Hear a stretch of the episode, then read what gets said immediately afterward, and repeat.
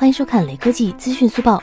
iPhone 十二 Pro 最新概念图又有人放出来了，它的浴霸式四摄下方还出现了较宽的下巴，配备了 iPad Pro 2020同款的 LiDAR 激光雷达扫描仪，并且由于专门的熏黑处理，这颗特殊的镜头不那么显眼，因此在一定程度上可以视之为后置无摄。最近关于 iPhone 延期的传言时不时就冒出来，目前富士康已向投资者保证，5G 版 iPhone 仍然可以在金秋推出。多了这么多功能，不知道新机会不会涨价？